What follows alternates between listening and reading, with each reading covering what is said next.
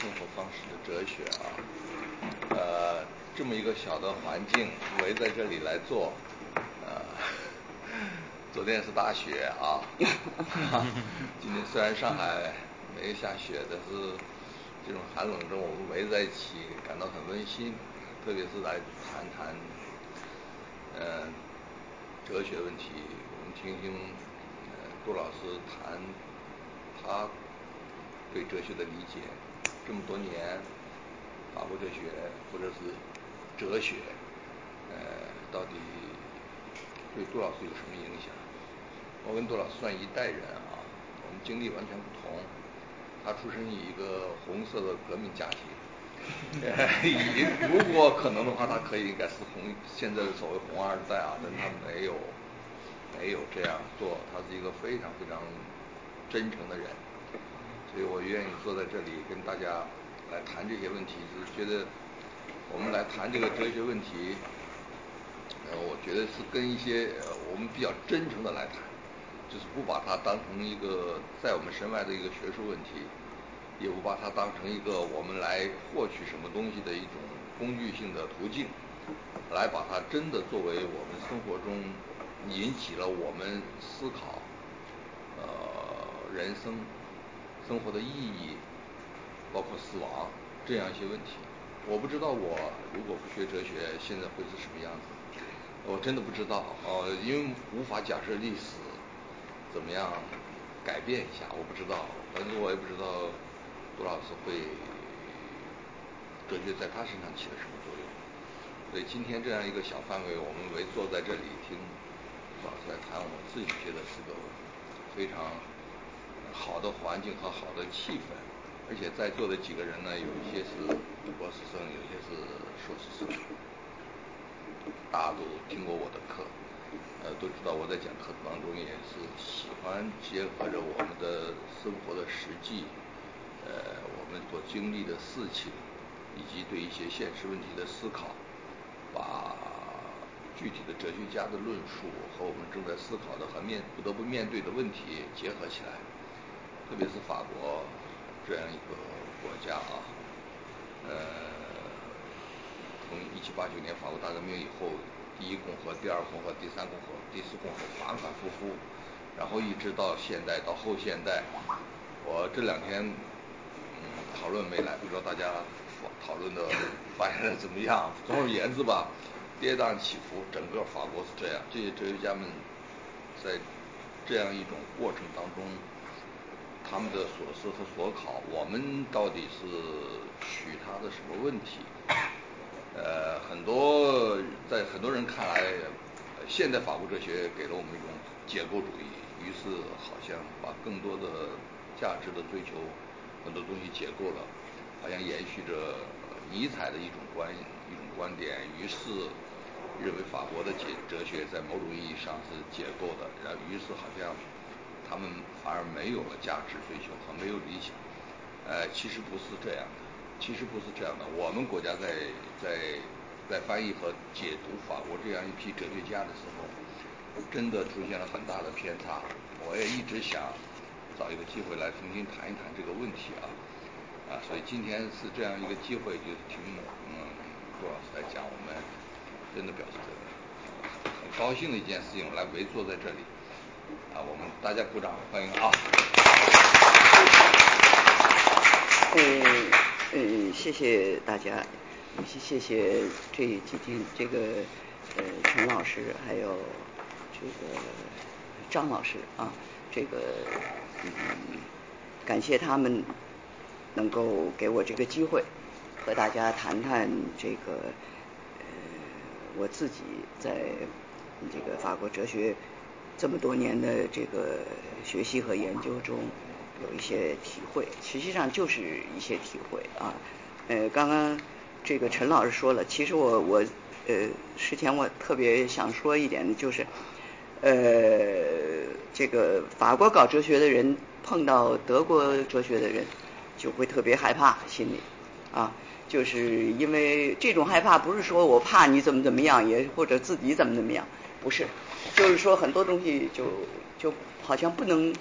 呃不能理解，往往有的时候啊，就在尤其是汉语汉语界。但是我觉得跟那个佳琪老师呢，我觉得呃非常这个有呃可以说的东西，而且呢，我觉得我觉得我我说的他肯定会理解会懂，所以我就觉得这里面呢就有一个呃实际上搞什么都都一样，但在这些你具体的很多很多事情之上，比如说搞英美哲学，搞法国哲学，搞德国哲学。啊，搞黑格尔，搞德里达，但是我们在搞这些哲学的时候，找这些具体的事情的时候，我们一定会有一个高于这些呃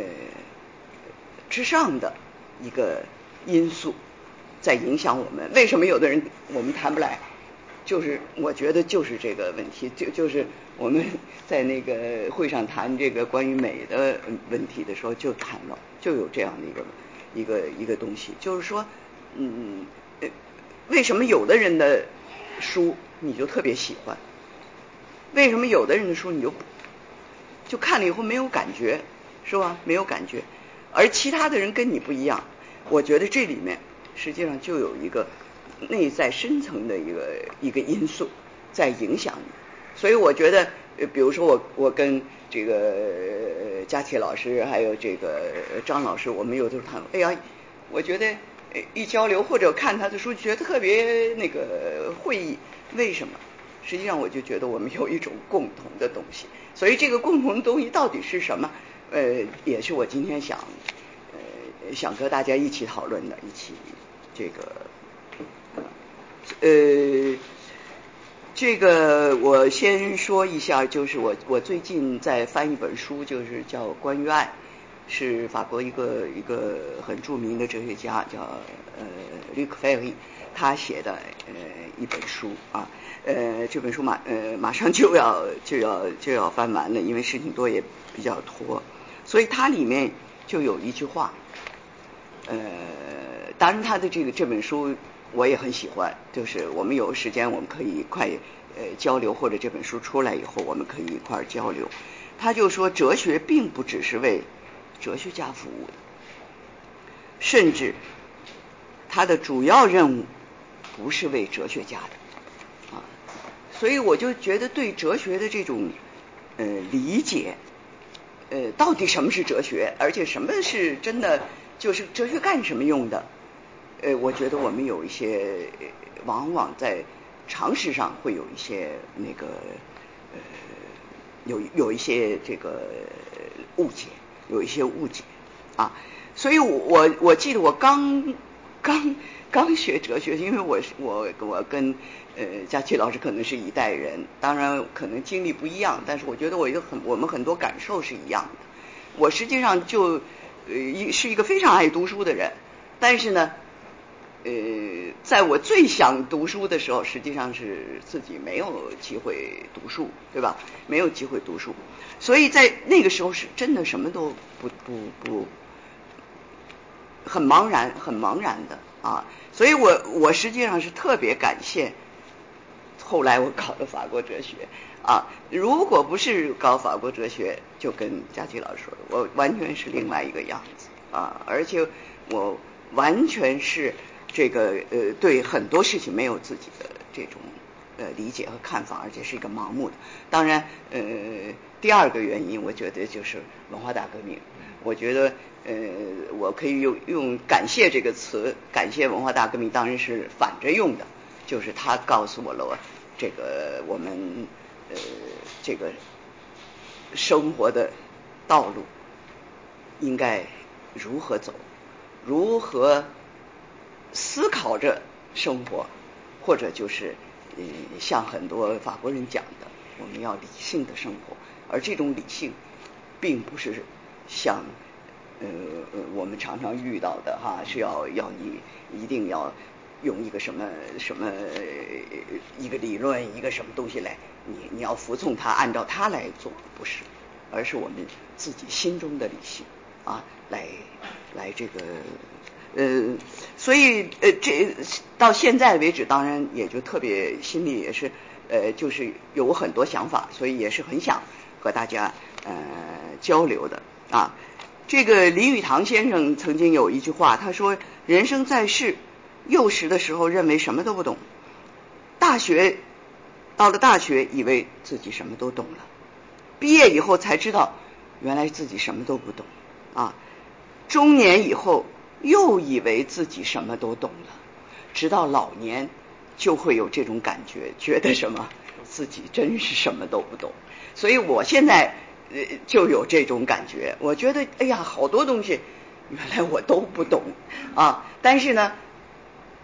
这也是一件好事儿，就逼着你，你再反过去再思考的话，你就会对很多事情有一些比较深刻的这个呃理解啊感悟。而且，呃，这这当然是题外话，我呃拿这个来啊来说明我在。我说这些呃，就是想想表达我自己想跟大家交流的这些东西的时候，我自己的一个一个心情。所以我我我也希望和大家讨论。如果我说到什么地方，大家有有有有一些问题什么，或者有一些觉得我说的不对，或者有自己有什么，你可以随时打断我啊。我觉得我们可以，反正是一个讨论，就是啊啊。呃呃，经常有一个有些朋友会问我，就是说，呃，这么一个也没什么学历，也没什么这个这个这个基础的这么一个人，为什么会去做法国哲学啊？而且特别迷恋，一直到现在嘛，我还是没有离开这个呃法国哲学。这里面我就特别想提到，就是呃我们已经故去的著名的。这个欧洲问题专家叫陈乐明啊，我不知道大家知道不知道，他的爱人比他有名，叫资中云，就是，然后那个呃，这个陈乐明先生我特别崇敬他，因为他写过很多书，他有一句这个名言啊，他说看的是欧洲，想的是中国啊，呃，这句话就就非常让很多人都非常有感触。就是说，我们就跟我刚才这个我们开始的时候讲，我们在读书的时候，读法国哲学的东西，比如说我在读德里达的东西，实际上你在你自己不觉得，实际上你心里一定有一个东西在支持着你去在这个读，对，所以呃，他说他是搞欧洲欧洲的，反正。呃，他也是一个非常就性情中的人，有的时候说起来也是非常非常激动。那个为什么会有这样的？我为什么我们看到德里达东西，我会我会这么激动？那就是还有我刚刚呃最初我是从萨特开始的，我为什么看萨特的东西我这么这么激动？实际上就是因就是因为我心中很渴望的一个东西，在他这个这个里面什么找到了。啊，找到了，所以。呃，陈乐明先生就是搞欧洲的欧洲问题的，但是他他研究这些欧洲问题的时候，他心里特别的有感触，所以他说我看的实际上是什么？是这个中国。啊，实际上看的是法国，想的是中国。啊，看的是法国哲学，实际上想的是中国。中国的思想，所以在法国哲学中，实际上看到的永远是镜子里的中国。永远是镜子里的中国，这个不是一种呃，像有些呃比较哲学、比较比较学家讲的一种平行的比较，不是。啊，不是，就这个是不无法比较的、无法比较的。但是你自己却能够在在自己心里的某一某一处可以看到，看到镜子中的这个中国。所以我们往往是通过看看这些。外面的这些东西，看书啊，或者说看画都可以啊，看艺术作品，实际上我们都是在表达着自己啊，所以这个也是一种看不同的东西，看义而思己的一种迂回之路啊，迂回之路啊，只有通过这样的路径，才可以让我们看到差异现象背后的不可见、不在场。看到异者，就是相异于自己的人和自己的有和无。佳琪老师的那本书我特别喜欢，有与无。实际上，怎么样能够看到自己的有和自己的无？我觉得真是是必须要通过一个一个一个迂回迂回的东西啊，迂回的东西来来看。所以我说这个过程非常诱人，也非常有趣，也是我被法国哲学所深深吸引的一个最主要的一个原因啊，最主要的原因。啊，所以我今天呃，我想这样讲，因为呃可能时间关系是吧？我我是不是就呃我们讲到哪儿是好不好？然后呢，我我尽量的把一些主要的那个呃观点，我在想，我就尤其是我的感想啊，我最那个感想，我能够就是简单，就是比较简要的说一下啊，简单的说一下啊。呃，第一个问题就是。呃，我想说一下对法国哲学的嗯几点嗯看法啊一些看法啊呃第一个这里面的第一小点呢，就是说呃法国哲学它吸引人的地方不是在于它的呃宏大的这种嗯体系，也不是在它这种特别。庄严或者特别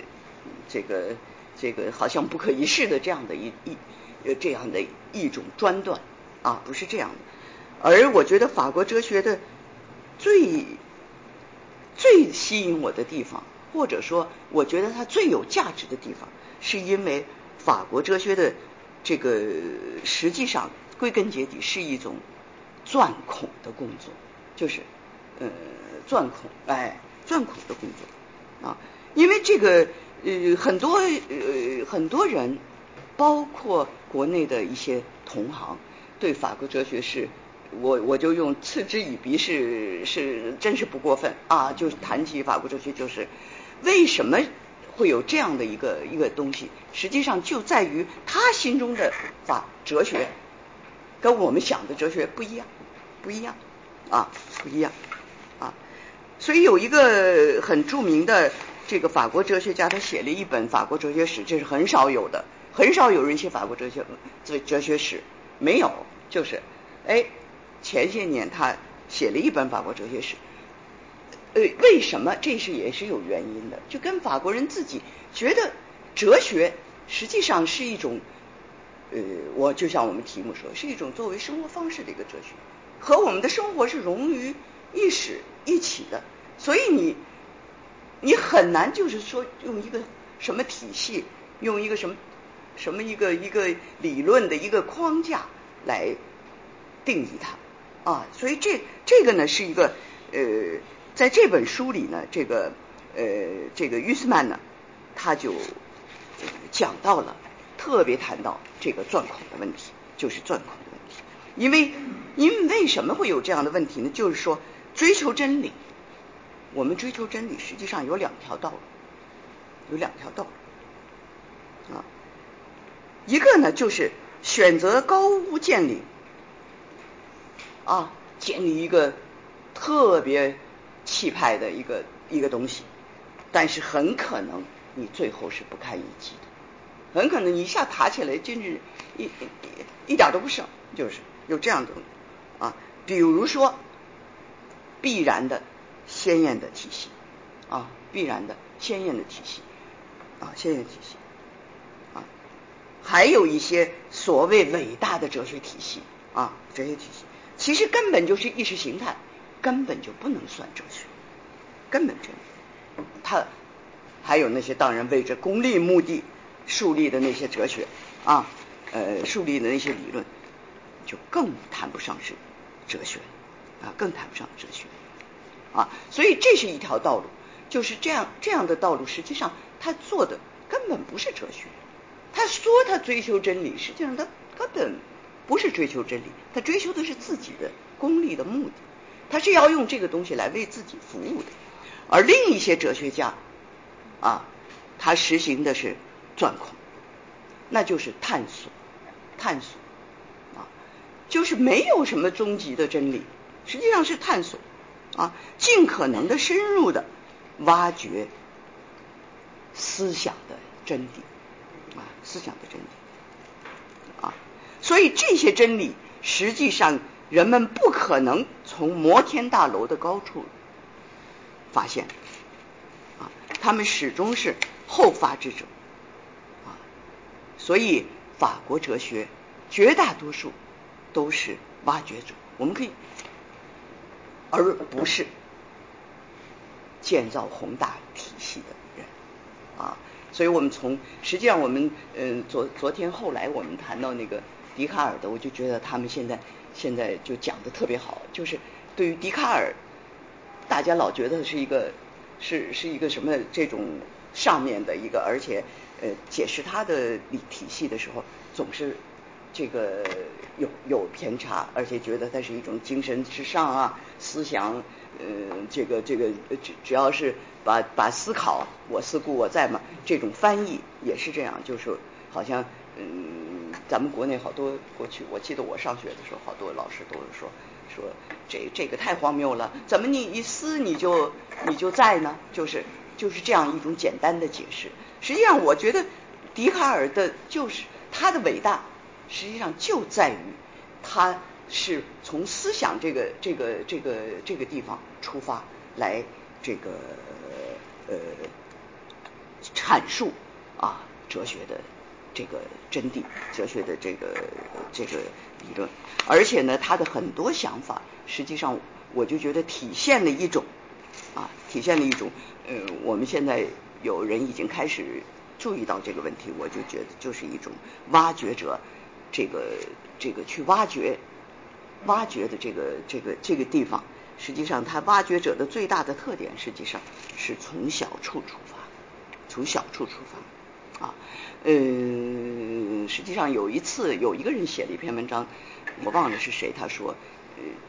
今天小从哪里？今天小找不到了，就是在我们在我们这个这样的一个浮躁的这样一个社会，真的找不到这个小的东西。实际上，在中国文化里，小也是一个非常。可爱的东西，比如说小，有人说小东西、小姑娘、小，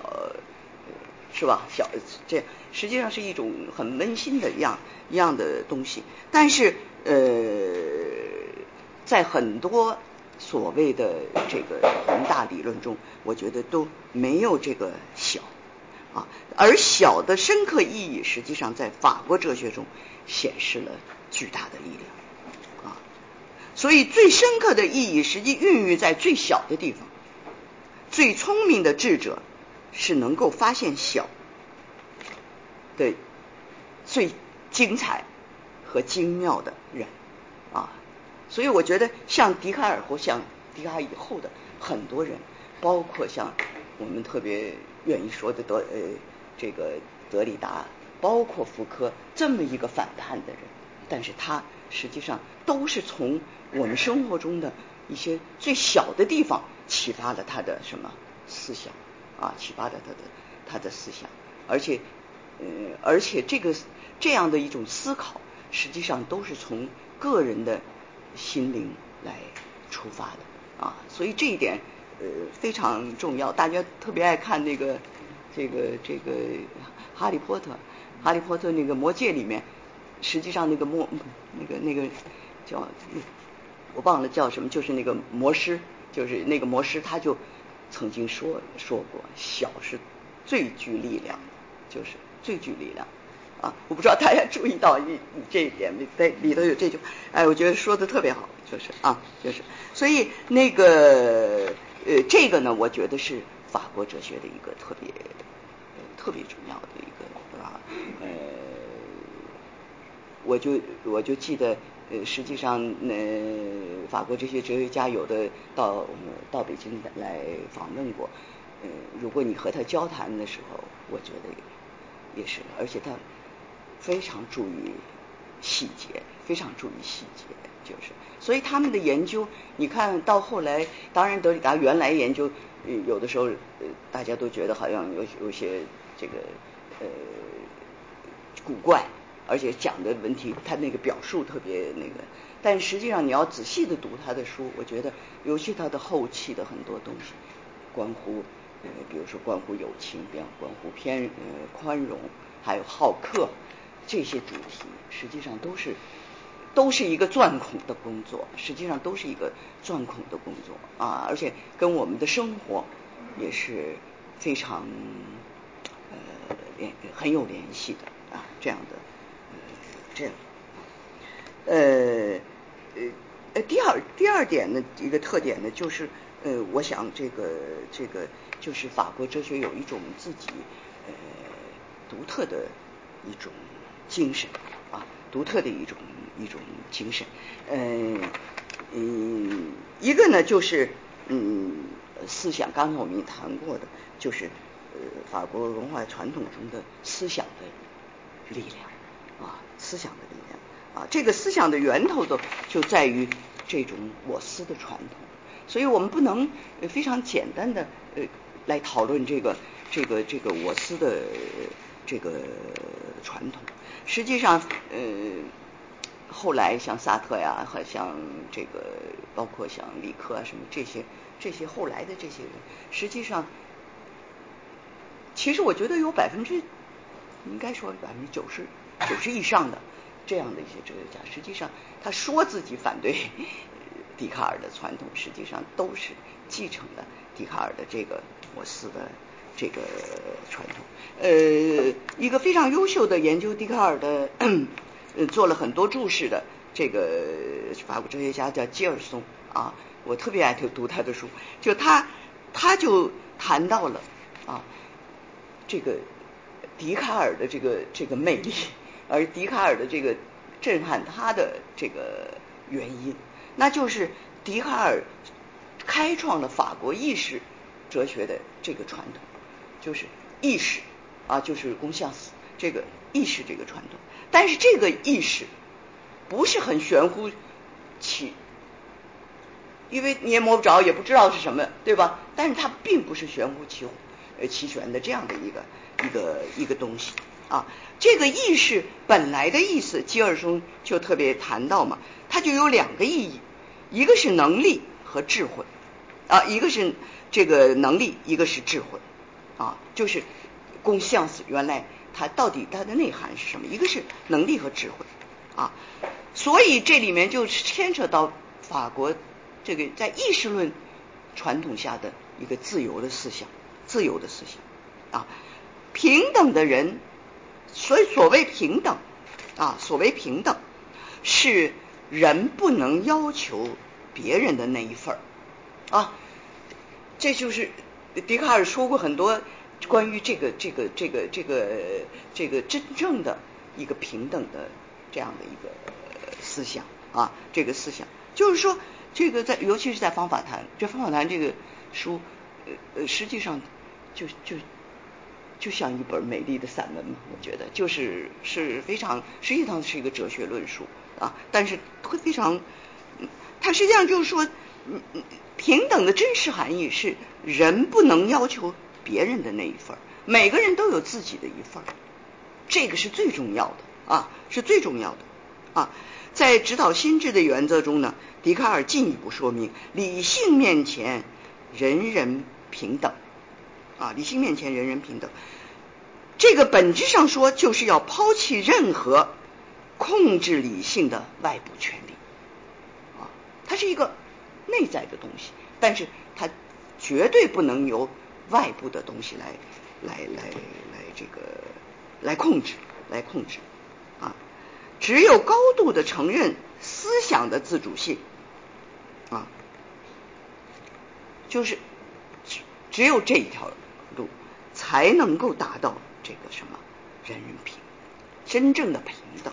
真正的平等啊！但是还有一个问题，也是现在我觉得很多事。事情会扭曲的一个原因，就是理性的平等，并不能排除能力和智慧的不平等啊，因为能力和智慧那没办法是天赋的，对不对？它是呃，当然了，我们通过努力，我们可以提高我们的能力，提高我们的智慧，这是，但是从一开始，实际上它就不一样啊。所以我觉得，往往有一个很奇怪的东西，就是大家不追求什么思想上的平等，而总是要追求什么后面这个智力和什么啊？当然，呃，更退而说之的就是来追求金钱和物质的这样的平等啊。所以我觉得这是一个呃现代社会发生这个呃发生扭曲或者发生问题的一个一个深层的思想上的这个呃这个原因。所以呢。这个笛卡尔理性的一个归宿，就是他的哲学的用处，也就是培养自己的理性，培养自己的理性，钟情于自己的理性啊，所以也只有这样才能够得到你自己的精神快乐啊，精神快乐啊，只有保证每个人使用理性的权利，才能保证我们的心灵。满意啊，心里满意啊，这也是制服的源泉，制服的源泉啊。所以在方法谈中，笛卡尔说，人最后的归宿不在于得到最高的利益和财富，而是至善和至福的快乐啊，可以快乐啊。呃，另一点可以说就是，呃呃，笛卡尔说他可以同意伊壁鸠鲁。感觉就是我肉体快乐啊，这样的呃肉体快乐得到的这种道德的呃呃得到呃这种道德啊，所以认为快感带来幸福。但是问题是，很多人是把假的快乐当做快感啊，把假的快乐当做快感啊，虚假带来了忧虑、烦恼和后悔。实际上，那你认为是快乐的东西，实际上不是快乐。啊，不是快乐，啊，不是快乐，啊，嗯，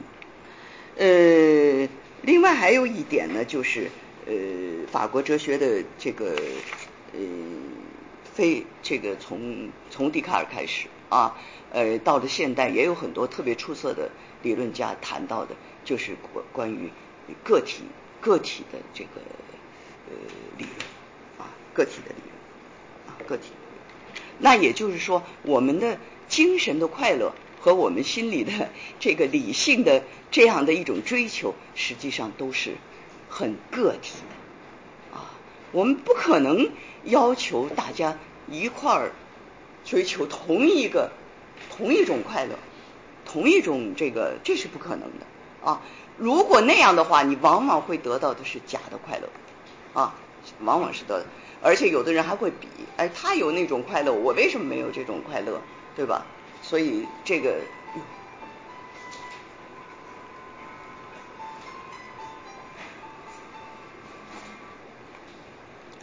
为什么我没有这种快乐，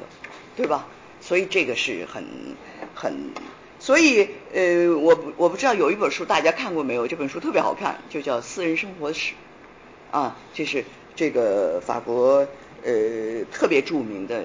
他写的东西特别好看，叫杜比啊，呃，杜比啊，杜比。他在私人生活史中的序中，他就说了这么一段话。他说：“人们拥有的最为珍贵的东西，被置放在最贴身的私的生活里，只属于自己，只属于自己，与他人毫无关系。”它是一种禁止泄露、炫耀的东西，因为这与荣耀所要求的在公共场所所得到的所谓面子是格格不入的，格格不入的啊！就是说，这种呃呃珍藏的这种快乐，实际上是在自己的呃心灵中的，它不是拿来去炫耀的啊。呃，有真的有的人可能就会呃非常愿意，就说我自己，比如在某一个方面啊，我特别特别棒，然后我就有很多很多成功，我就想把这些东西炫耀出来，他觉得很快乐。实际上，很我我觉得有些朋友很很多人到后来，他会觉得这些东西真是没有什么用。实际上。并不是自己真正要求的这种东西，当然这是另外另外一回一回事啊。所以，呃，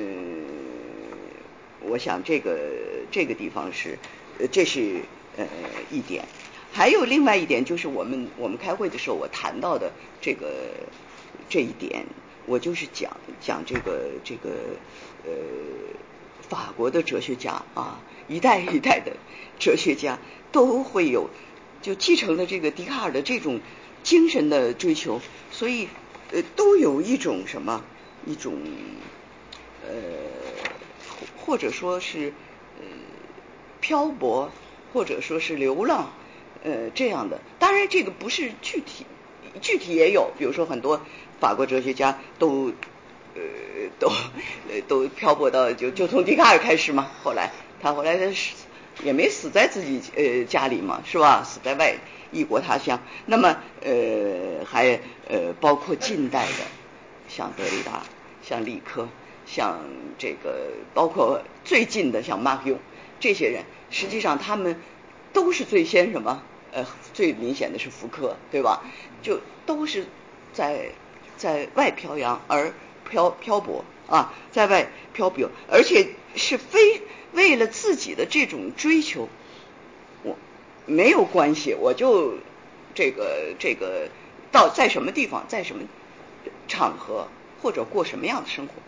都没有关系，都没有关系，这点是非常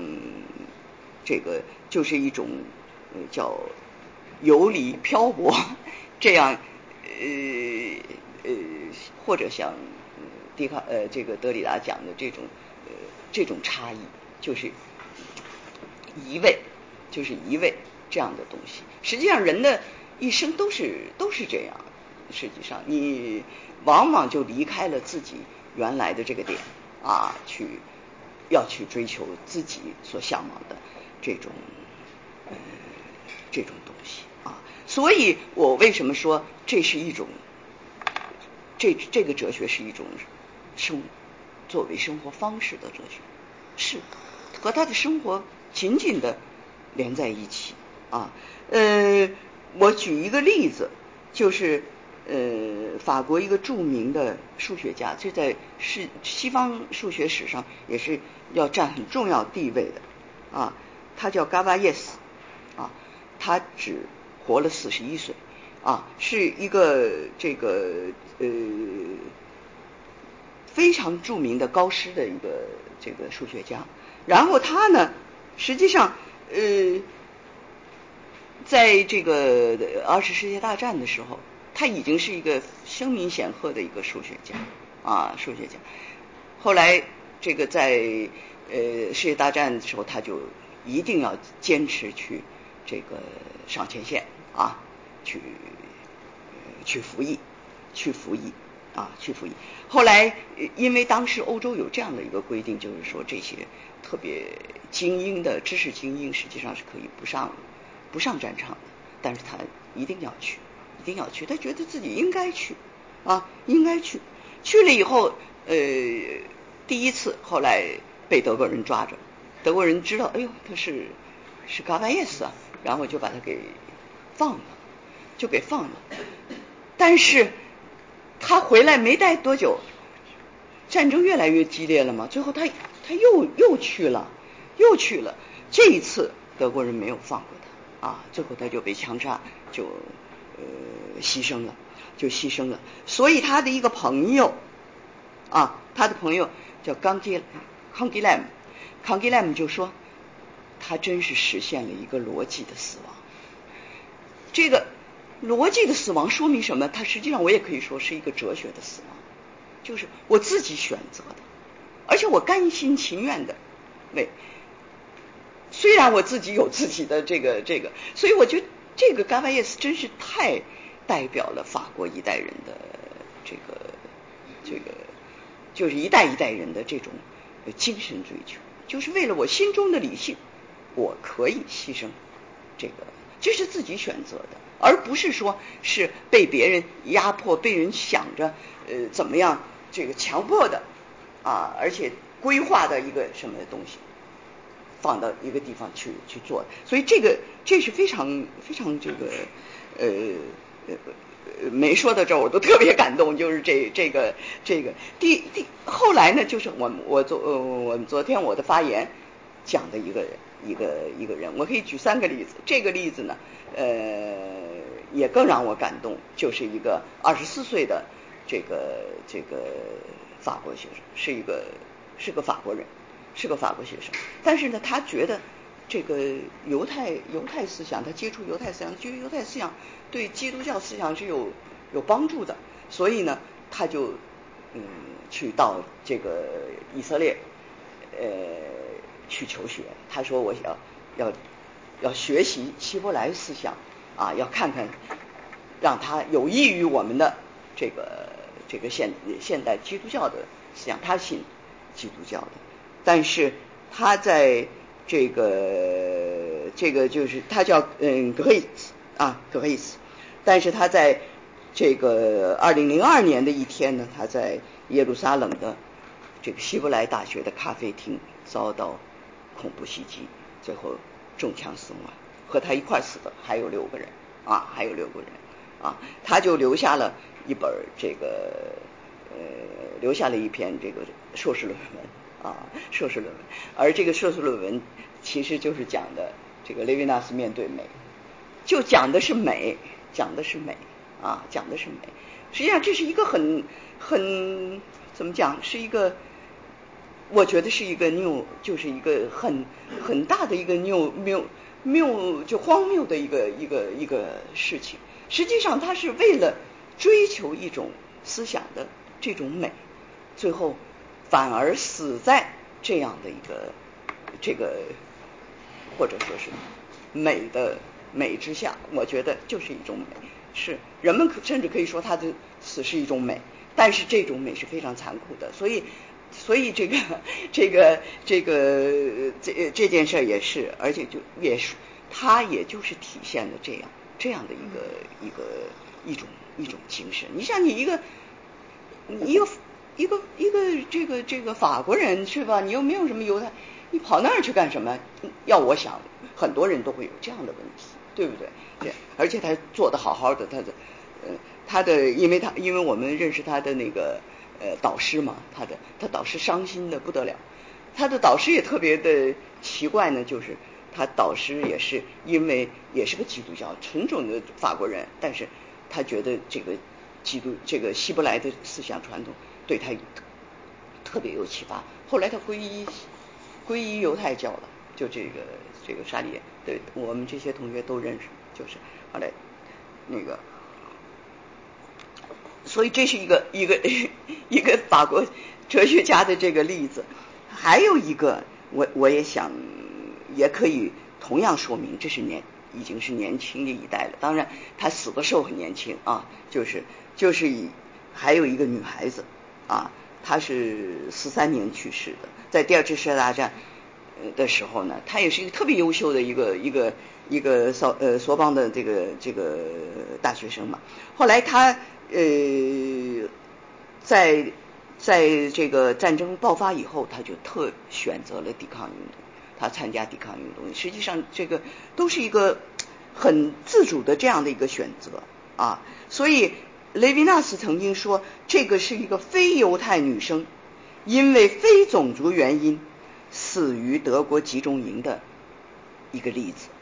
啊，就是他抓起来后就被投到集中营，后来就被就被杀了。啊，就被杀了。这个呃是一个很优秀的大学生啊，他也留下了一个这个这个他是博士论文，他也留下了一个博士论文。好在嗯，我前面说的这个人他的老师后面是一个 Gunky Lam，把把这个他们俩的论文都结版出版了，就是最近几年把它的出版的，这也是一种记忆吧，这是一种呃一个记忆。啊，就所以这个呃，我想很了不起的法国思想传统的一个很了不起的地方，就是它传一直传到什么现在啊，一直传到现在。我觉得嗯，很保持这样的东西，我觉得是很不容易啊，很不容易。嗯，最后一个。嗯，一个就是呃看法呢，就是呃，法国哲学的这个和其人文科学的其他，比如说文学啊啊，比如人类学啊，比如社会学啊什么的这种紧密的这种联系，这也是他特别富有法国哲学具富有魅力的一个一个原因啊，一个原因就是他那个呃的表达和他的这种这种呃和其他学科呃的这个这个联系啊，嗯，使得这种哲学他的这种哲学追求啊更呃更加形象或者更加深刻的呃表达出来啊，呃，这些也是从笛卡尔开始的啊，因为笛卡尔呃就说过嘛，他说我的哲学原理啊，我希望大家能够当做小说来读啊，他的哲学原理能够当也确实是这样啊，非常。本身就是语言也特别优美啊，而且非常流畅啊，非常流畅啊，非常就是很好读，很好读。那么像帕斯卡尔、像伯格森呃这些人更是这样，对，就是而且呃伯格森得的是诺贝尔文学奖啊，文学奖像呃像存在主义的一个一个最最。很有名的就马塞尔啊，马塞尔、梅洛庞提这些人，他们都写过剧本，写过小说，而且特别这个这个，我们这儿有一个那个研究法国绘画的这个专家，这个陈张张颖，他他会特别会知道这一点，就是这些当代的这些对绘画、对于音乐啊，对于这些雕塑的这种研究，绝对是非常专业的。就是这些哲学家啊，哲学家，而且特别嗯，就是很很到位啊，很到位的这种东西。呃，大家可能也知道，像甘密，实际上他是一个哲学家啊，但是他也是获得呃诺贝尔文学奖啊。这个呃近代的更是这样啊，二十世纪的更是这样，德勒兹啊，什么理科呀，还有一个可能大家稍微嗯知道的少一点的，就是。呃，米歇尔·亨利啊，这是一个非常非常好的这个哲学家啊。他呃，他和这些人他不特别有名，就是因为他不愿意在巴黎这个待着，他想写书，所以他一直在南方一个小城市待着，然后那个专门写书。而且这个很可惜，很可惜的就是他已经决定要到中国来的时候，后来。来之前就去世了啊，就是，所以这个这个这个这个米歇尔·也是特特特别好，所以他就是把他的哲学叫着大家都愿意叫着生活的哲学，他就是他的文笔也特别好啊，而且他写过很多这个关于艺术评论的这样的一些一些东西啊，嗯，当然大家熟悉的像德里达更是这样啊，德里达的。很多人都说他太专业了，他的他的书评、他的画评啊，这个都是非常非常专业啊，非常专业啊。所以这样的一个一个一个呃特点呢，就使得法国哲学的呃论著啊，这个我我我自己这么觉得啊，有些人是不同意的，就是非常不是光像大家说的是呃浪漫。或者什么样，法国或者法国思想不是，我觉得浪漫不是它最主要的一个特点，嗯，它的最主要的这个这个这个吸引人的地方，我觉得是他的思想啊，就是他散散发出来的思想，还有一个就是他的人情味。呃，当然有人就不用人情味儿，觉得人情味儿这太那个什么，呃，或者就问什么什么人道主义精神呐，或者什么什么。我觉得用用人还是用人情味儿好，就是特别具有人情味，不是一种冷冰冰的那个啊。就我们开会的时候，我我谈到这个就是嗯，那个小伙子牺牲的那个小伙子克里斯，他谈到的就是。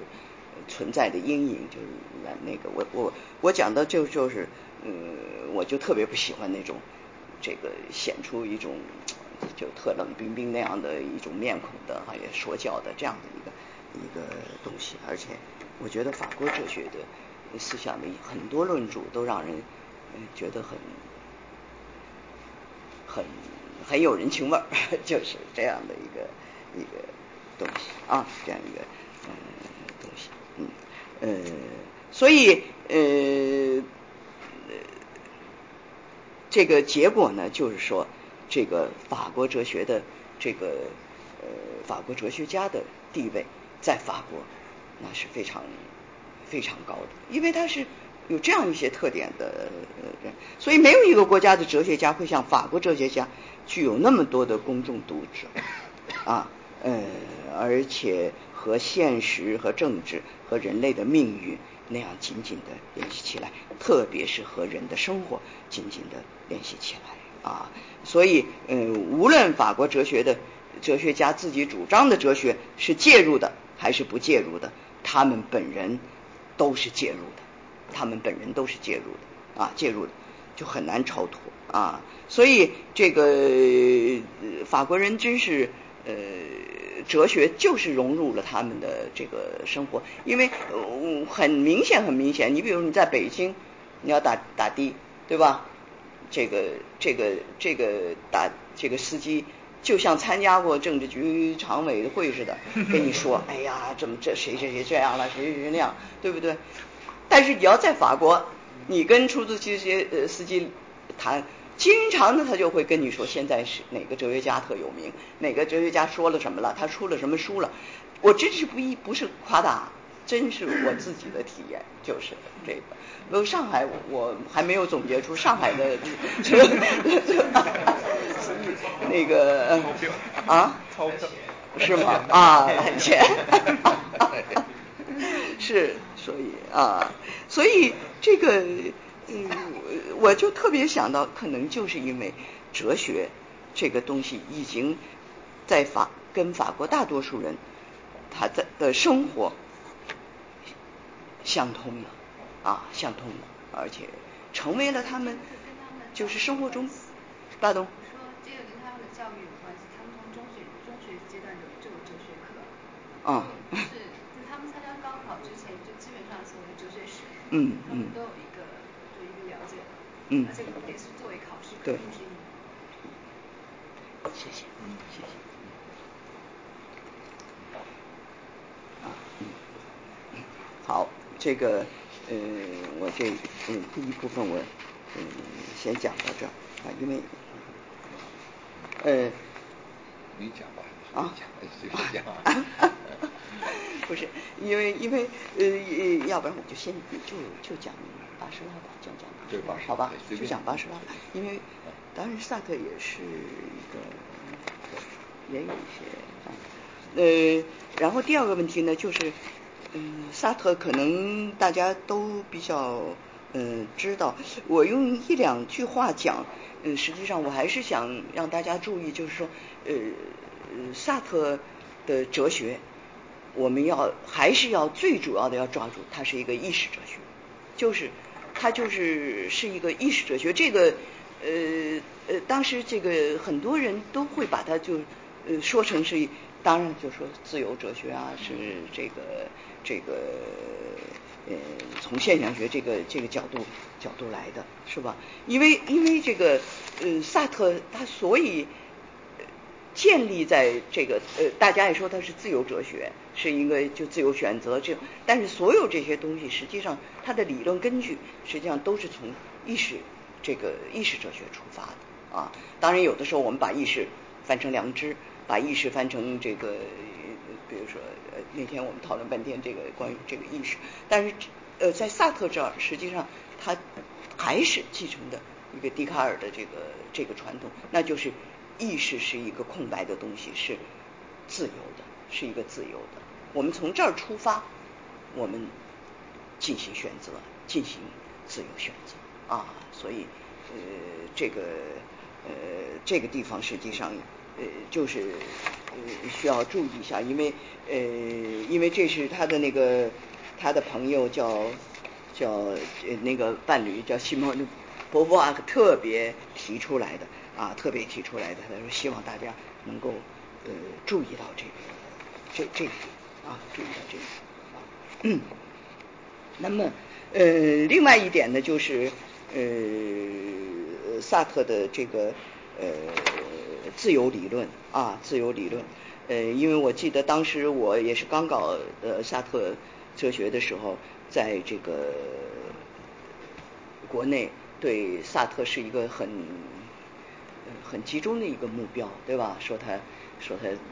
实际上就是一种简单的一种解释，觉得萨特的自由理论就是想干什么干什么。呃，就就随我的意志特别自由，就就这种绝对自由。嗯，实际上这都是一种呃一种偏见啊，一种偏见，或者说是一种自己想象出来的 一种一种理论啊。实际上萨特呃并不是这样，而且萨特嗯不但谈到了自由，而且谈到了就是 facticity，就是应该是德语里应该是什么事实性对吧？facticity 还谈到了他人，还谈到了处境。就是自己的自己的这种处境，所以这些东西我觉得呃都是决定了你这个自自由是有限度的，有限度的啊。就呃当然作为纯粹的意识来讲，你完全可以选择，所以就是你要为你的选择呃做出呃付出负起责呃负起责任啊负起责任啊负起责任啊。所以，呃，还有一点呢，就是，呃，萨特往往被人呃说成是主体哲学家啊，就说他强调呃主体主体之上或者这个，所以，呃，当然这里头也有一个问题，其实没有意义的。你说他是主体哲学家，其实都没有意义的，因为你不知道他说的是什么。这个主体哲学家个。别的主体哲学家说的实际上是另外的一种意思，对不对？萨特说，所以你最主要的还是要知道萨特到底他的这个思想是是什么啊？是什么啊？所以这个呃，但是萨特的这一点是确实是要大家注意的，就是说，如果啊这个。这个他为为什么说他不是纯粹的主体哲学家？就是因为他非常强调啊，他非常强调的是，如果没有在主体的非对象性中体现人的尊严，体现人的尊严，那要求绝对不把人只当做手段而当做目的的允诺就是空谈。就是说，实际上这个这个这个呃，一定要在这个主体的非对象性的。这个这个中间来体现人的尊严，人的尊严啊，人的尊严啊，就是这个是一个，这是他的一个原则，一个最重要的一个地方啊。所以在反人道主义倾向特别强烈的这样的一个现代社会里，实际上很多人都会藐视这种要求啊。这个当然了，意识的模式的循环并不妨碍世界的运转。但即使世界可以在没有我们的情况下运转，也完全不可能与我们无关啊，也完全不可能与我们无关。实际上，这是萨特和他后来的哲学家的一个一个一个一个分界，就是一个也不是不能说分解，实际上是一个有一点差别，哎，有一点差别，有一点差别，就是他往往特别强调。就是特别感觉到了和这个什么，和外面世界的一个什么，哎，一种关联，而且他就觉得，所以他说过一句话，他说，呃，如果我参加了这个战争，我就觉得我我要为这个，我就是我好像是我发动的这个战争，听起来的时候，当时很多人都都都说这是什么话呀？但是实际上你仔细想想，他就是这样的一种感受，就是说我既然参加了这个战争，我就要负起责任来。我就要把它当做好像是我我发动的这个战争那样行事，所以前面我们举的这几个例子都可以知道这样的一种一种一种，就是我的意意识指向了一某一个事情的时候，我只要做了选择，那么我就对他负责，而不是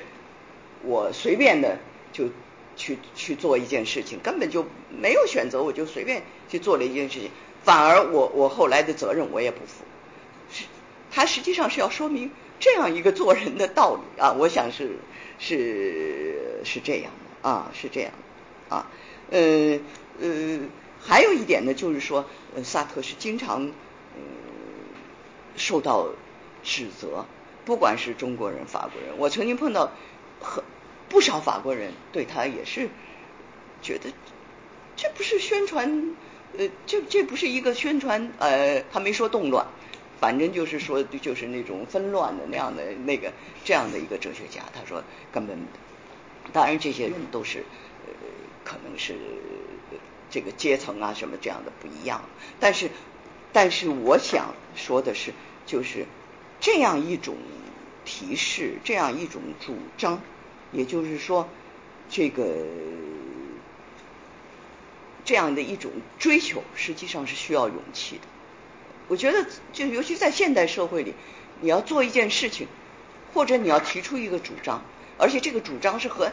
这个和现实是有差距的这样的东西，我就觉得勇气是非常非常重要的啊，非常重要的。而这样的勇气到了今天。我觉得是不是还有啊？这是一个问题。但无论如何，我觉得这种勇气是呃值得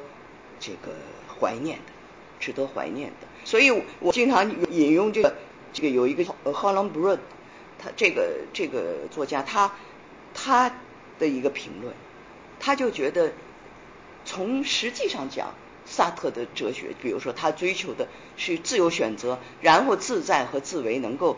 这个什么能够统一起来啊，能够这个当然他受黑格尔的影响特别大，但是他又反对黑格尔那种这种呃绝对精神的这种呃这种绝对，但是呢呃但是我想他这样的一种追求，想要把物质和思想。能够有机的联系起来的这样的一种一种追求，呃，大家都觉得显然是一个失败，不可能，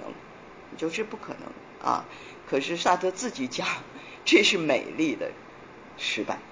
啊，失败，因为他不可能免除对存在的怀疑，又因为这种怀念不断的要脱离个人和自我的围城啊，所以在大多数人看来，我想追求的不是那个难看成功。啊，而是那个美的失败啊，而是那个美丽的失败。当然，这种失败还有更多的可以可以可以谈的事情啊。嗯，下面呢，我我我我说一下这个巴士拉啊，因为巴士拉也是我特别特别喜欢的一个一个一个人。呃，哎，我没没忘了带他的那个照片，他的那个外面也。这个外貌也是一个，他有有有白发、白白须，而且特别眼睛特别睿智，呃，非常看起来是个非常良善和非常睿智的这样的一个嗯一个老人啊，一个老人啊，呃，他的最的这个呃最点或者说最大的成功是在于这个人是什么？他是。一个科学哲学，法国科学哲学的，也或者就是法国认识论的一个一个代表啊。嗯，我我为什么要再说一下法这个巴士拉呢？是因为他代表着在法就是人们心目中的法国哲学的另一个精彩啊，另外一个呃精彩，那就是他自己是科学出身，就是哲学家。他也是特别有意思的人，就是他实际上这个出身特别贫寒，是一个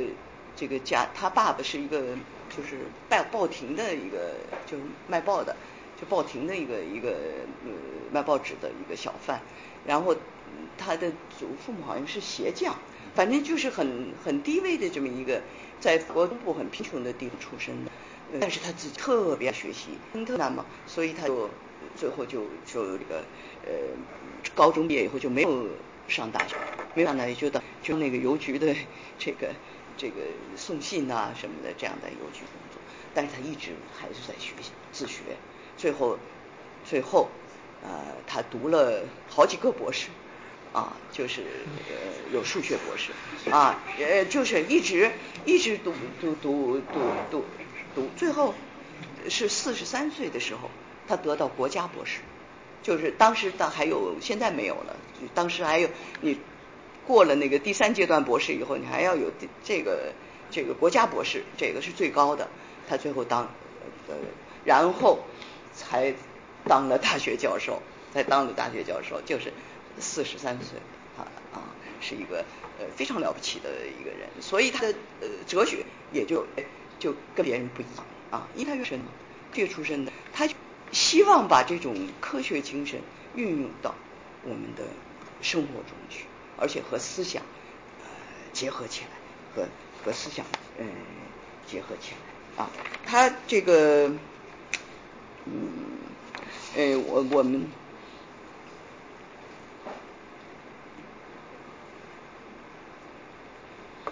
如果那个大家有兴趣的话，其实他那有的书要出来。就是已经出来了，就是像火的精神分析啊，还有水与梦，还有水与梦，嗯，特这些呢都是他的嗯诗学的这个著作，可以分成两两两，他的工作就是有诗学部分，还有就是科新科学精神啊，他的新科学精神呢，呃，因我我我稍微讲两句，就是他的新新科学的一个思想，就是他。一个断裂的思想，断裂的思想啊，一个断裂的思想，就是说，呃，用什么样的精神去分析事物、分析现象啊，分析自然界的现象，还有文学现象，还有就是社呃文学呃社会现象，这这个呢，呃，在巴士拉这儿，他都觉得应该用一种科学的一种。精神，而这种精神在理解上，就是要要谈到不管什么东西的发展，实际上它是一种断裂的啊。那么呃，任何东西的发展都需要我们去认识，但是我们的认识活动如何能得出一个比较呃正确的一个结果？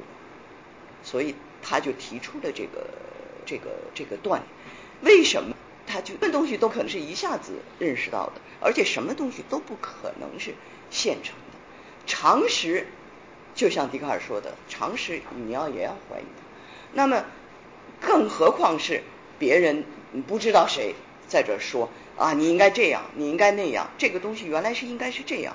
不行，你必须要通过自己的思考。所以他就提出来，认识的时候，你第一步肯定是有障碍的。肯定是有障碍的。他有个特别著名的话，好多人引用的，就是说，认识活动就认识的开始。实际上，你就看到了一束阴影，阴影投向现实的阴影。就是我们认识，我们接触现实的时候，肯定就是最先到的就是阴影。我们要认识这个事物，就必须克服这种阴影，就要克服这个阴影。所以就是要。克服认识的障碍，所以我们看到了我们的认识和最先我们接触的事物中间有断裂啊，这是他最主要的一个一个一个思想。当然，嗯，还有很多很多这个论述，因为他是特别出色的这个数学家、物理学家啊，他非常他举了很多科学的呃呃例子啊，给举例子。啊，那个去年我们呃把他的这个《梦想的权利》这本书呃翻过来了，因为就没有了，所以我也没有带来。那个这个这个书里面实际上也是一个诗学的这个著作，但是它特别的反映了这个就是他的科学精神，就是科学精神的，所以他的成就，所以就在这这两个。这两两方面啊，所以有兴趣的话，可以可以那个呃看一下他的这个这这些这些书啊，看一下这些书，他的因为他的很有特点啊，很有特点。这个呃，实际上巴士拉是对呃对这个呃当代的法国哲学是非常有有贡献的啊。呃，叫著名的福柯。实际上，当时呃投票的时候是加入高莱士的 fans 吧，这个就有大概有一半多的人都不同意他，因为福柯非常另类嘛，就是这样。那是呃巴士拉那时候特别支持他，而且非常也起了很关键的作用，就是这，所以这些这些呃理，我觉得这个可能知道的人比较少，对巴士拉，但是重要一个一个啊，呃，当然他呃在说了于他的这个呃诗学的这个这个思想到一个梦想，呃梦想和梦想的权，而且就谈到和这个这个追求啊想象的呃想象和事实的这种这种这种联系，呃这些论述呢都是通过他对呃夏加尔的画，对毛奈的画啊，对这这些人的这个这个现代派的这些人的画可以这个呃这些画的这个分析啊呃来呃达到他的一个这个呃呃哲学的结论啊哲学结论，所以这个呃实际上看画也是一个一一样这样的一个过程，你开始肯定是有障碍的，你怎么能够真正理解这个这个会看的时候，实际上已经有阴影了，因为它是一个一个一个是一个实在已经完成的东西啊，所以你看它反映出来啊，所以这个这个问题呢，嗯，也跟另外一个思想有联系，就是说呃间接的这种思想，这也就是跟科学发展是有关系的啊，因为呃现代科学的发展就决定了这个呃认识过程中的美认识认识过程中的一种间接的东西，因为你想想呃你科学实验你肯定是不能够直接的呃通过直接，你比如说电或者你说分子量什么的，你说你能知道你直接能够知道吗？或者你说电是什么？你给我说说电的形状，或者说什么都电可以计算可以什么？这可以用计用来来进行啊。那么呃作为欣赏作为欣赏画的话，也是人们一个画间接去看去理解他所看见东西，他所看见的东西啊。而所以这个呃说艺术的这种高潮，就是说你去看自然风景和你看画家画的风景，这个层次是不一样的，层次是不一样的，因为他已经通过了呃叫什么巴士拉讲的一种科学的手段的这种处理啊，所以这是一个呃，我觉得它是他一个比较这个呃值得注意的一个。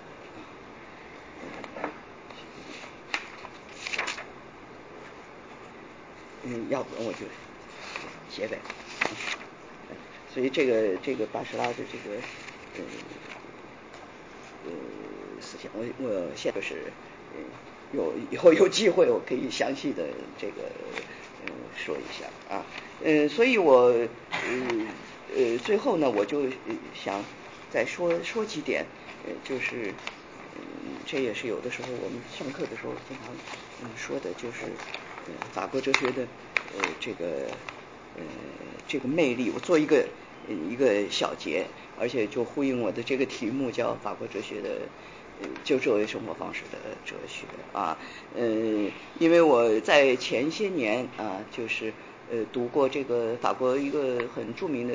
这个哲学史家叫阿斗啊叫皮埃尔阿斗，呃这个他他写写了一个就是作为生活方式的哲学。还写了一本，就是何为古代哲学啊，就讲希腊人希腊哲学，呃，非常非常美的呃一本书。所以他一点，我就说他他在这个书中他就谈到了，就是说呃哲学呃干什么的啊？他说哲学实际上是可以改变生活的，或者说至至少可以改变一种生活。如果是我看的一一本哲学书，实际上。他大概能够改变我的我我这个人的一个哲学啊，所以所以法国人大概是最忠实的继承了西方古这个古希腊哲学啊，西方这种这个这个智者哲学的这样的一个呃一个民族啊一个民族啊，所以呃有一个特别年轻的美国的这个历史学家，他读了这个阿窦的《何为古代哲学》以后，他就说了这样一句话，他说：“您改变了我的生活，啊，您改变了我的生活。”当然，这个这个当然也是一个对生活这种这种理解啊的理解。所以呃呃，其实我我看到那个佳琪那次呃通信和那个不是也谈到好像这样一个问题，就关于体系啊什么，关于这个的那个什么，呃，阿杜就是呃这样的看法，他就说哲学不是一种体系的构建，而是一种生活的选择，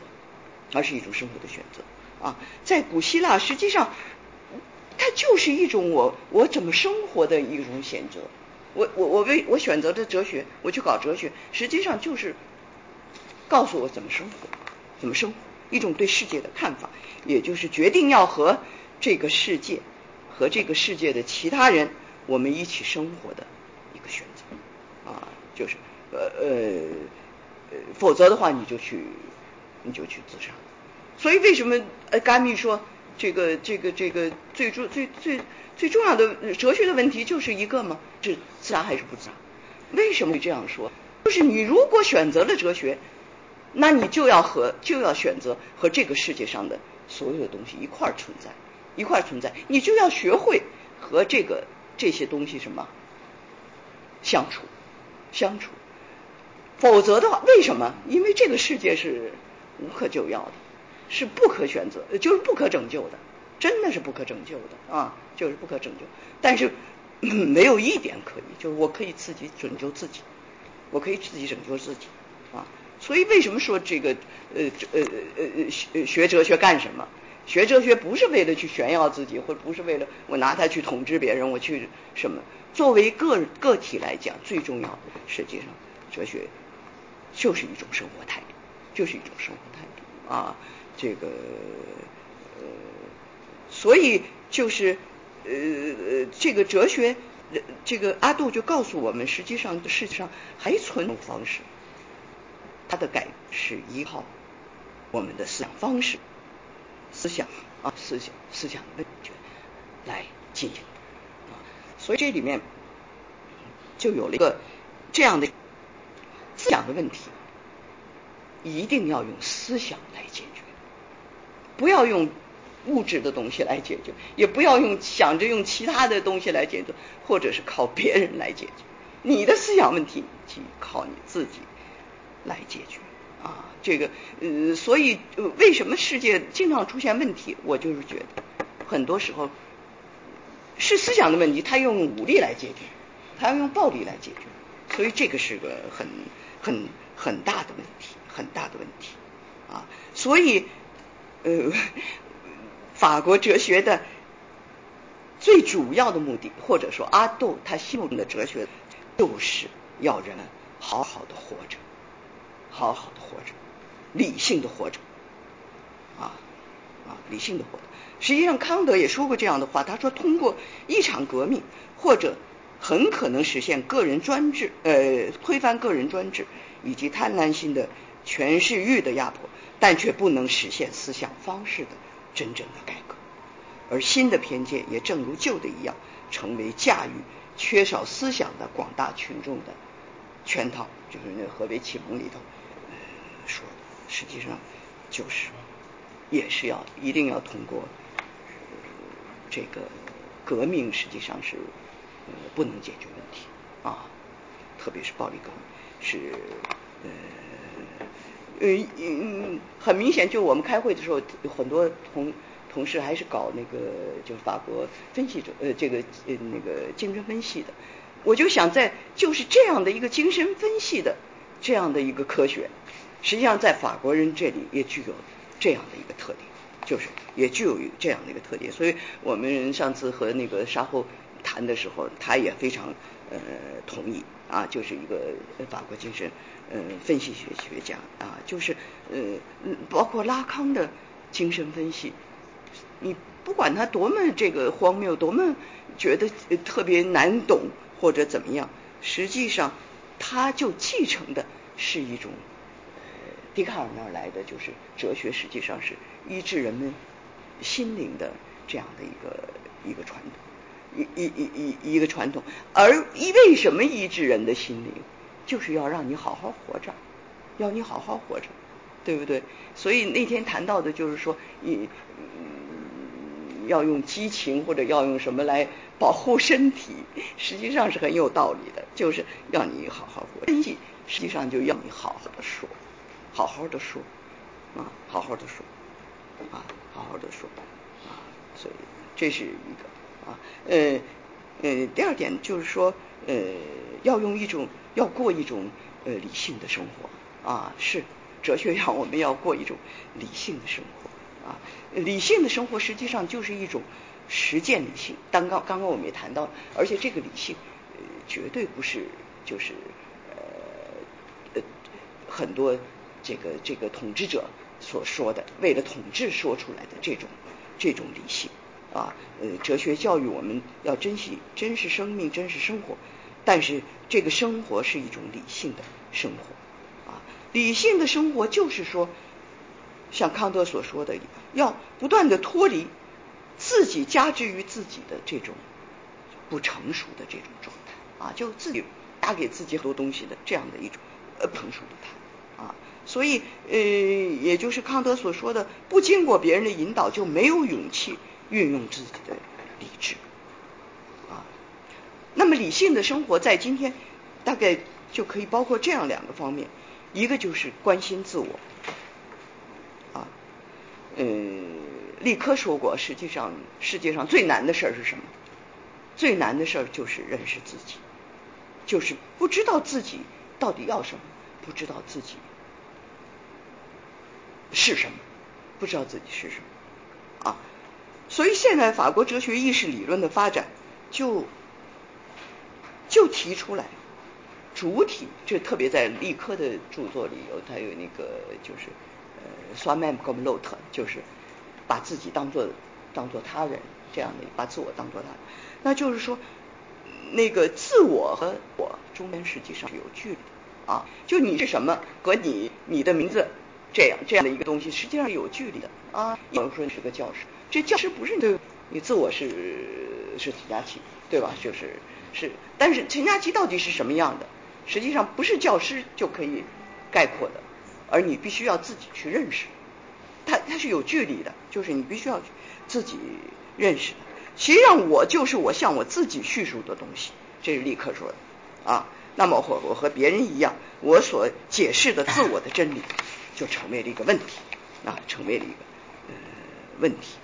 啊。所以这个我们实际上永远可能达不到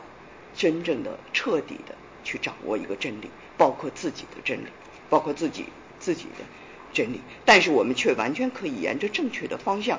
追求这个真理，接近这个真理，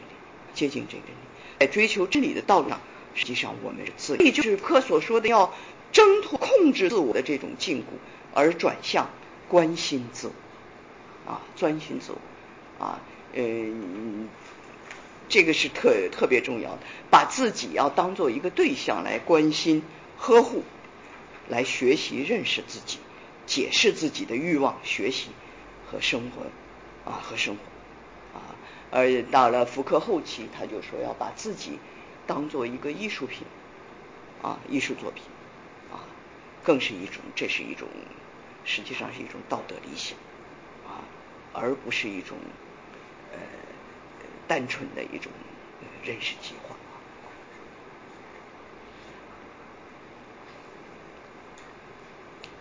另一方面，就是要在实践中运用良知面前人人平等的这样的一种自由法则啊。所以，这个有理性行为法则和义法则一致啊。这心灵的自由和外部世界他人却调节和和谐共处。所以每个人只有从自己的处境、从自我出发，行使自己的自由选择的权利，才是真正的自由实践。这样才能够得到心灵的平静啊，心灵的平静啊。所以呃，当然孔子肯定也说过：“好之者不如呃这个知之者不如好之者，好之者不如乐之者。”啊，所以这个也是有一定的道理啊，就是这个最后的这种归宿啊，嗯呃呃，第三点呢，就是呃要视个体生命至上的这样的一个哲学啊，就是这个法国哲学的这个呃追求，就是成一个个体生命有特别深厚的这种传统啊。那个斯宾纳斯说过，没有一个人。有要求快乐、良好生活和良好行为的愿望，而不同时要求生命、行为和生活，其要求真实存在的欲望啊，真实存在欲望。所以，法国哲学实际上继承的这个古希腊的传统，把个体的生存和存在放在第一位啊。这个呃，所以刚刚我们引用的这个杜比的这个这个这个杜比的这个这个话，实际上是一个很。很集中的一个一个体现啊，所以在当代生活中，呃，哲学生活中，生命的价值提升到，尤其是个体生生这个生命啊，这个提到了这个最高的价值啊，也就是说，没有任何东西，哪怕是披着最绚丽、最道德、最高尚色彩的外衣下追求啊和真理啊，没有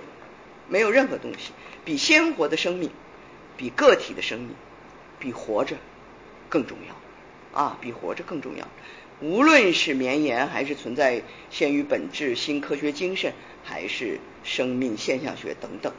都是在说生命是最重要的啊！最有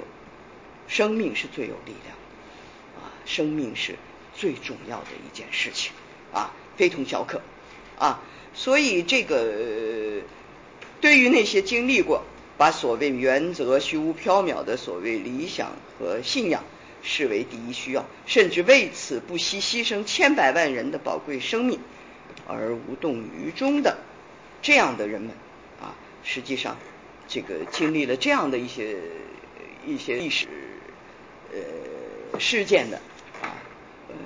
也可以说就也包括我们啊，包括我们。实际上，这样一种表达啊，具有非常深刻的这种启迪意义啊。所以，哲学就是在叙述个体的生活啊。实际上，呃呃，最后一点呢是呃呃，就讲我想说，就法国哲学的这个对于相异性的这种研究也是非常独到的啊。对于相异性的。也就实际上，对于相应性的哲学，就建立在对个体生命的尊重啊。那么，这种尊重的首要原则，就是要尊重差异，尊重我们个体的这种之间的呃差异啊，差异啊。这个呃，比如我们刚才说的这个呃，巴什顿·盖什拉呃，巴什拉啊，巴什拉，还有梅洛庞提，还有福柯、德里达、德勒斯，都都是特别特别。呃，关注关注这个问题啊，最极端的就是我们昨天说的这个列维纳斯啊，列维纳斯，他就说思想的事业实际上是彻头彻尾的同向着义的运动，这种运动永远不会回到同，就是永远是义的啊，他就实际上他就呃，我们开会的时候也谈到，就是他他谈到了这个希腊呃呃这个希伯来传统和这个这个。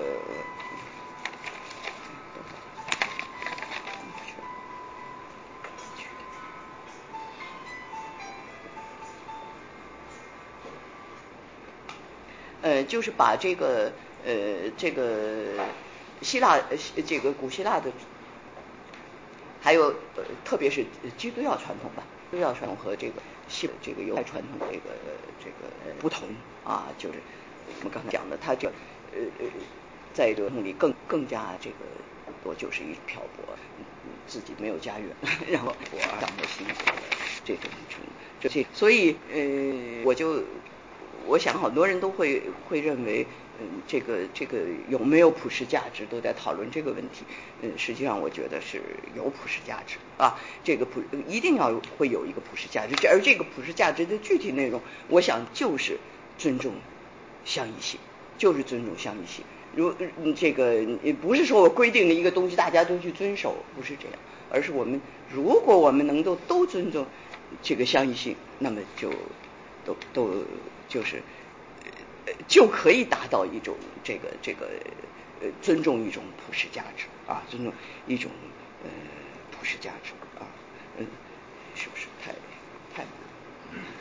那个呃，所以我我最后用那个法国呃这个哲学家米呃米歇尔亨利的话呃结束报告，就是生命不是一种科学现象，也不是我们只只有在世界的外在中理解的存在种类，我们只有在生命之中才能理解生命，因为只有生命本身才能进入生命啊，生才能进入生命，呃。好，嗯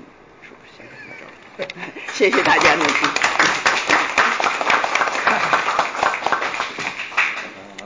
好，非常感谢杜老师给我们在这样一个环境里面讲了呃这么一堂课啊，我觉得一切都很都很融洽，在我们这个环境，大家的气氛和讲的主题，呃，我我个人嗯。感觉很很投合，就心里面就很呃很舒服了。听这样的一番话，嗯，感到很呃呃很惬意吧。呃，我想嗯呃概括这么几点，我我我不知道大家听的怎么样。我个人概括这么几点啊。呃，一个我想想先给大家说一下，就是属于八十年代。我前两天看见看见报纸上登了一个很大的标题。呃回到八十年代，我不知道是哪里几忽然出了这样一个标语性的话，叫“回到八十年代”，不知道为什么啊？就是八十年代，就八十年代而言，中国哲学是从沙特开始的，很多人都不知道这个事情。就是柳明九先生编了一套沙特的那个呃 沙特研究。呃研究。啊，其实主要是剧本小说啊，但是影响极大。因为文化革命过后，我们没有看，当然那些那些拼命的读，就想明他想说什么道理，什么他人是地狱呀之类的东西，哎，那些那非常好，在这个上面真是刘明九先生功不可没啊。嗯，哎呀，这这个想想，这那个时候就是沙特研究这一本，真是不得了的，然后就不停的有人讲沙特人是自由的，自由是是什么意思？这些自由这个口号。这个词才公开的进入了我们的生活，大家才开始谈自由。这在事情发生在八一年、八三年、八四年、八五年达到高潮，实际上是沙特，就是讲八十年代真正的中国出现的思想的所有的巨大的动荡是从沙特开始的。这一点我想，嗯，跟大家，因为很多在座的年轻人都没有经过那个时代，而我和杜老师是从那个时代过来的，我想给大家说一下，这个是。呃，第一个第一个问题，从沙特我们才想到了甘缪，也然后就因为两个人都获诺贝尔文学奖了，然后甘缪的，然后去读他的小说。其实我也是从这个读我沙特的剧本，读甘缪的这几部小说进入哲学思考的，像《鼠疫》之类的东西啊。这个是，然后又从沙特想到了阿龙。这是我九六年在法国的时候，在陈元良那提到，他们几个人同时也是同同时在一个学校同学，然后是怎么分裂的？就是沙特、甘缪和啊雷蒙阿荣，啊也所以在这个意义上讲，我们是从法国哲学进入西方哲学的，这个是我想说的第一点。呃，第二点就是说，我想一一点就是说，从事哲学研究以后，呃，刚刚才杜老师说的是不是哲学建立一个体系，一种高屋建瓴的，有是这个诱惑总存在的，还是存在想研究哲学的人总想想搞成一个体系性的东西，然后使得他能够理论上自圆其说。我们那个研究生那个面试的时候。大部分人都说我们要建立一个 什么对是吧？我不知道你们的啊。他他他很对人很有很有诱惑，就包括我自己，这么多年也是，这到底要你要写什么？你到底要写一个一个哲学呢？一套哲学的东西呢？还是写成就像生活的记录，或者刚才杜老最后强调的法国哲学的一些特点，到底是要写成什么东西，自己也在这里面犹豫徘徊，很难定夺的一件事情。这个诱惑是非常大的，因为我们还是读的这个德国哲学家的这些东西多一些，康德呀，呃呃黑格尔他们这，包括马克思在内东西多一点。当然，包括一些法国哲学家。呃，沙特呀，马尔库塞、德里达、福柯，他们也是那种大部头的那些著作，也对我们影响很大。中学的总结哲哲哲学应该写成那样的东西，这是第二点我想说的。第三点，刚才这个杜老师提到了这个哲学从笛卡尔开始啊，开始了这个意识哲学的这个开端。这个哲学从笛卡尔开始，恐恐怕这个没有多大意义了。就是我们都认为近代哲学开始于笛卡尔，但是也可以按马克思说的从培根开始，嗯，或者有另有一些人，排因为马克思是说培根开始的，他讲唯物主义，然后另一些人可能从从马基雅维里开始，呃，这可能会走向另外一种政治哲学。到底现近代西方哲学从哪里开始，是一个可以讨论的问题。这个。涉及到你对哲学如何理解，就是一般性的讲，从从从嗯黑格尔这些讲讲近哲学开始，笛卡尔。刚才杜老师讲到，笛卡尔强调了的能力，呃，意识哲学的开始就是意识能力和智慧这呃的关系啊。呃，昨天晚上这个上海的纪实频道呃讲到了一个很有意思的话题，就是说三。呃，对人类为什么如此重要？就是他是讲这个三位一体啊，还有三个神呐，还有这个云南的三个塔呀之间构成的这种关系，为什么都是讲三？再就是我们写论文，老师得三好像才才可以结束，你写两部分就不行，它得有个三，总得有个三，三这个再加上我们。老子也说啊，一生二，二生三，三生万物，这到三好像就到头了。他就讲这个是不是外星人给我们带来一个三？再一个他就说笛卡尔这个松果松果线松果体，呃，实际上是第三只眼睛，呃，是我们都看不见，但是我们看见古代那些神都是在眼睛正中间二郎神嘛，从这正中间有个画一个眼睛。他是讲这个两只眼睛还不够，必须得有三个眼睛，就是三的重要。于是我就想到笛卡尔讲这个意识、这个能力、智慧，有的人再加上一个行动，有些就意识，它就是意识的行动啊，或者或者是就是意识、能力、智慧，就这就是三人最最最根本的。这刚才呃杜老师讲到的一点啊，这还有一个呢，就是讲到了这么几个概念，像理性和个体。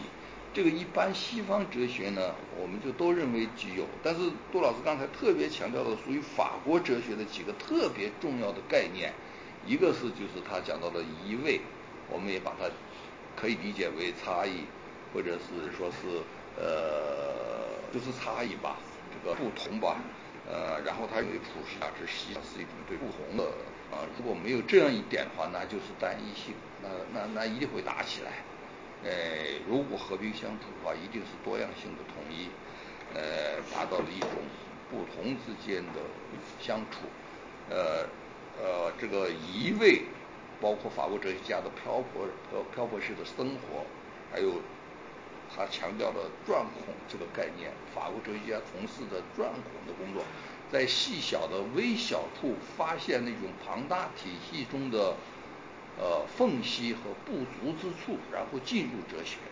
这对我们研究问题非常非常重要。特别是大家以后要写论文的时候，记住钻孔的工作，这是一个非常重要的工作。还有一个就是断裂，断裂，特别讲到巴士拉的时候，断裂这个思想，就是我们老是没太注意这个断裂的这个。作为一个科学家讲断裂，科学哲学家讲断裂。哎，这个诗学家讲断裂好，我们觉得好像他是那样想的。但是作为一个科学哲学家讲断裂，这是一个非常有意思的话题啊。这是第四点，第一点就是八十年代从萨特开始，这一点我想再三要给大家说一下。第二点是呃，笛卡尔的意识呃哲学，嗯，就是能力、智慧，呃，然后讲到了几个特别属于法国哲学的概念：位移、转孔、断裂、理性、个体。当然，在笛卡尔那里已经有了，但理性、个体讲的多一些。呃，西方哲学一般讲理性和个体。呃，再一个就是独特的表达，呃，独特的表达，这是一个非常重要的问题，就是我们毕竟得表达，表达出来。这问题也常困惑着我，就是我这些从哲学人也也是想找到一种独特的表达。呃，我们同济大学成立，全国来了这么几位现学的呃学者，我们一起到了苏州，我就当时吃饭的时候，我跟。啊，我心我心里就有有点难受的地方，我就跟几个人，特别是周星说了一下。周星说：“哎，这个这个可以开会讨论一下。”我说：“还是不好开会，就是为什么呢？就是说，这最近一段时间，我们身边的一些跟我们同等年龄或者差不多有共同经历的人，已经相继告别了这个世界，而且都是我们哲学界的。”呃，大家都知道，我心里其实真的非常难受，但是我不愿意去参加那个追悼会，我觉得我控制不住自己的情绪。呃，但是反过来想，呃，到底他们给这个世界留以后的人会记得他们什么？他们的什么书，大家还会去看？那么反过来，到了我们这个年龄，必须想一下自己要写什么样的东西，怎么写？也许是不是野心大了一点？你想给世界留下一点什么？但是不管怎么样，你觉得从事的一辈子，而且特别特别重要的就是刚一开始，呃，杜老师讲，他说陈乐明先生对他影响很大。再有一个就是文化大革命。我想这个文化大革命，他当然有有陈乐明先生这个影响了，我是另外的人的影响了。但是有文化大革命这一点是一样的。不管怎么样，是文革这造成了我们这一代人。那么在这种情况下，你如果不一点都不留下，好像这些事情都没有发生一样，大家都就这就这样就平平淡淡的就过去了，这十年时间就就没有，好像都没有过。现在很多人。不要说文化大革命了，提起文化大革命以后的，像胡耀邦啊、赵子阳，胡耀邦现在好像还提到赵子阳，很多人都不知道是谁了。不知道是是谁了？我在哎，我在学生问学生，我说赵子阳是谁？他们说是不是香港的歌星啊？我这是真话。我说是真的，我那次也是，我就是说，呃，今天我说两句话，就是说是赵那个赵子阳那个去世的那个。后来他们说赵子阳是谁？倒不是所有的人，反正有一个人就问，哎，就是赵子阳是谁？是是。所以我想，我们这些人至少得给这个世界留下一点什么东西，呃，然后把自己的经历和思想和思考，对生活的思考，甚至于包括死亡问题，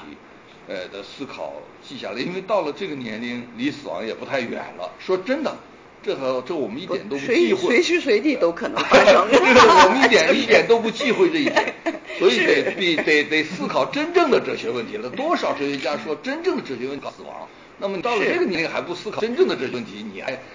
还认识些？我说这一点，刚才杜老师讲这个话，我心里很有问题，都是他讲的是属于法国哲学位移啊、断孔啊、断裂啊、意啊这样一些问题。还有一个呢，就在独特的表达这几个问题；还有一个呢，就是最最后概括的几个呃思想，作为生活方式的哲学和何为古代哲学这个依靠思想嗯来解决生活问题和一思思想问题只有靠思想来解决，我想这些都是很大白话，就跟笛卡尔说的那些话一样。但是我们今天回头去想，很多人都不注意这些大白话。到底隐含着一些什么样的内容和个人的体会？呃，有时候给学生上课的时候，我也喜欢说这样一些话，但是很多人都不关心，以为不如那样一些哲学家讲的那些话，呃，更 更更吸引人。哎，其实我我 说这些话真的是带有个人的一些很独特的体会的，对，把它努力的想变成大白话。呃，但是很多人就以为大白话没有什么，大家好像都会说一样。其实，呃，就跟黑格尔举的例子说，这个人是好人，一个老人说这是好人，跟小孩说这是好人，是完全意思是不一样的。这个，这个，我想，嗯，是到了我们这个年龄的人该说的一个话。他说这个，呃，再一个，最后概括的这么三点：关心自我、认识自己，还有在良知面前的人人平等，啊，以及个体差异上的叙述个体的生活经历。呃，我们到底，当然现在在座的同学们面临一个硕士论文和博士论文的问题。硕士论文和博士论文呢，是不能写成这个样子的。这个是我们国家这种体制。哎，有些我不我不否认，有个别很叛逆的人，他们会写的大家不认可，写成一种不认可的硕士论文和博士论文，肯定会有这样的人。但是那就是可能会有一些另外想法的人。但是呃，不管怎么样，我希望大家从事了一段哲学学习或者哲学研究。以后总得去想这些问题，怎么样找到自己的表达方式，然后用用一种属于自己的话语方式来把自己想的这些问题表达出来。法国人很重视这样一点，德国哲学家反而不太重视这一点，这是一个非常重要的一个差异。呃，德国哲学家老是那样一些范畴和概念在在用啊。当然赋予它一些不同的意义，但是他们总是在那些范畴和概念里面，而法国哲学家总是找到一些新颖的、很别致的一些概念，像钻孔啊，像刚才讲的钻孔、断裂、差异这样一些东西，表达自己的一些努力，这是非常重要的。我我个人这我是杜老师，你说万一正在翻译哎是对，对，完了，但是还有没有没有交呢？不是你多你多厚啊？二二十多万字吧，二十多万字哦，他主要是讲讲这个什么第一次呃第一次人道主义和第二次人道主义，他他反正就说应该有一种新的这个生活原则，这个生的新新生活原则就是爱。实际上他就通过这个历史什么，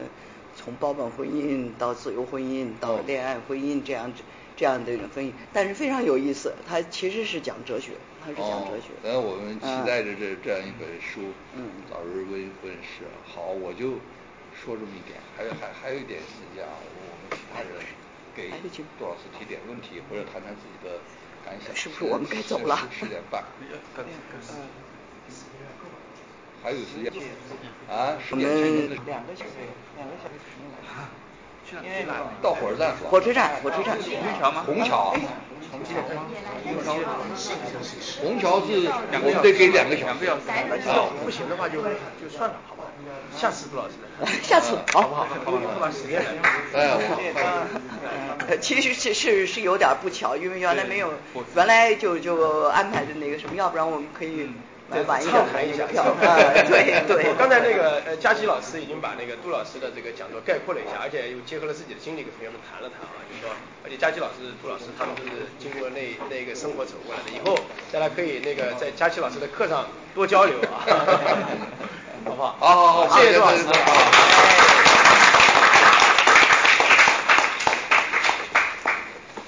谢谢大家，啊，你们这么早起来啊？